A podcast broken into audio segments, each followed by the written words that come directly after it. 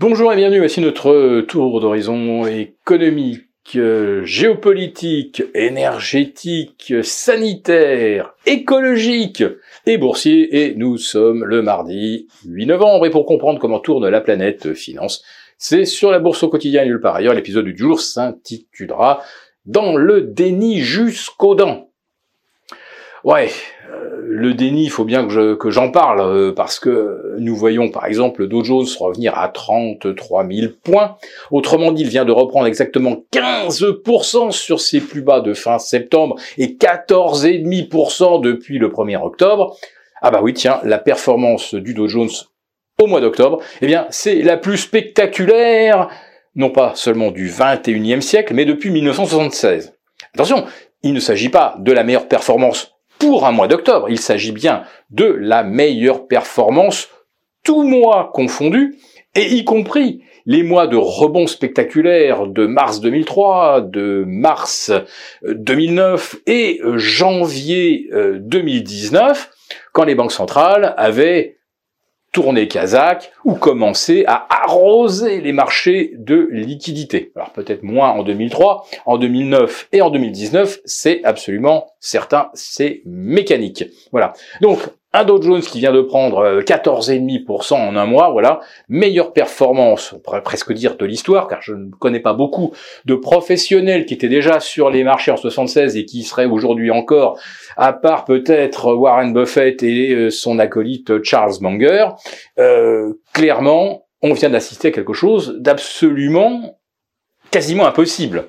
Parce que qu'est-ce qui va mieux depuis le 1er octobre et qui aurait justifié que le Dow Jones prenne 14,5 les taux d'intérêt se seraient-ils détendus? Absolument pas. On est même au, on est au même, au même niveau. On est, euh, voire même sur euh, des niveaux pires euh, qu'il y a cinq semaines. Donc ce ne sont pas les taux d'intérêt. Est-ce que la guerre en Ukraine est sur le point de se résoudre? Nous venons d'avoir une nouvelle déclaration de M. Zelensky. Non, il n'y aura aucune négociation avec la Russie tant que M. Poutine sera au pouvoir. Donc que la guerre continue et youpi Est-ce que le baril de pétrole a baissé depuis le 1er octobre, justifiant que d'un seul coup on, se, on se décontracte euh, au sujet de l'inflation? Eh bien pas du tout. Le pétrole a progressé par rapport au 1er octobre. On est maintenant à 95 dollars le baril. Alors, qu'est-ce qui a fait flamber le Dow Jones? D'un côté certainement euh, du déni, de l'autre, de l'autre, ce euh, grand arbitrage, cette grande rotation des valeurs croissance, avec un Nasdaq qui n'a rien fait du 1er au 31 octobre, ou même jusqu'à ce 7 euh, novembre, veille d'élection aux États-Unis, le Nasdaq n'a rien fait, et c'est donc le Dow Jones qui a tout pris. Donc, vous voyez, clairement, il y a un arbitrage. Mais en Europe, là, il n'y a pas d'arbitrage. Euh, si le CAC 40 a repris 13 ou 14% sur ses récents plus bas, eh bien, euh, il l'a fait tout seul. Et là encore, je le répète, il n'y a pas d'amélioration sur le front des taux. On est aujourd'hui à 2,80 sur le 10 ans français, on est à 2,30 sur le 10 ans euh, allemand. Il n'y a donc pas d'amélioration. Il n'y a pas d'amélioration sur le sol européen. La guerre fait toujours rage. Et l'énergie, eh bien, elle nous coûte euh, des prix euh, qu'on n'a jamais connus. On est toujours autour de 350 hein, le euh, mégawatt en France. C'est absolument intenable. Et pourtant, les marchés ont fait comme si tout cela n'existait pas. Donc, c'est le grand déni. Et puis, le dernier déni, bah, c'est les dernières déclarations de Christine Lagarde qui disent que on n'en fait pas assez contre l'inflation et qu'elle ne peut pas se contenter de suivre la Fed. Ça veut dire quoi? Ah, tout le monde espérait que le jour où la Fed arrête de monter ses taux, euh, la BCE fait exactement pareil. Bah, la, patronne de la BCE nous a dit qu'en fait, elle va aller plus loin et jusqu'à éventuellement provoquer une récession. Alors, la récession, là par contre, c'est une bonne nouvelle pour l'écologie. Il y aura un peu moins d'activité humaine, on va consommer moins d'énergie. Alors, est-ce qu'il y aura moins de réchauffement? Alors, je sais qu'hier, mes propos ont fait polémique, puisque j'essayais d'argumenter pour expliquer ce qui provoquait réellement un réchauffement euh, de la planète.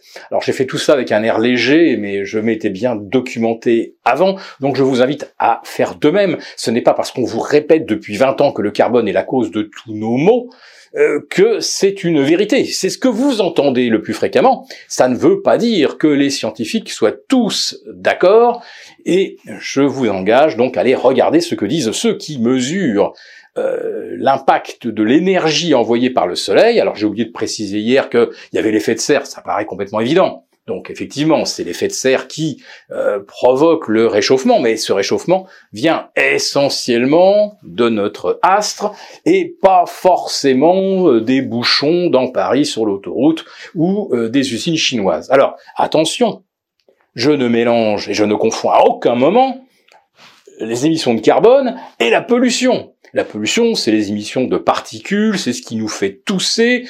Euh, les, les, Polonais, les Allemands nous en envoient maintenant des kilotonnes euh, en brûlant du charbon. Les, Chinois, je n'en parle même pas. Donc il ne faut pas confondre euh, enfin, cette espèce de, de nuage de pollution avec le réchauffement. Certes, les villes, les concentrations humaines provoquent du réchauffement, c'est incontestable, mais euh, on a plutôt tendance à se dire, regardez, euh, ces, nuages, cette grisaille permanente au-dessus des villes chinoises, c'est bien la preuve qu'il y a, qu'il y a du carbone dans l'air et du réchauffement. Eh bien non, ce n'est pas du carbone, le carbone on ne le voit pas, ce que l'on voit surtout ce sont les particules.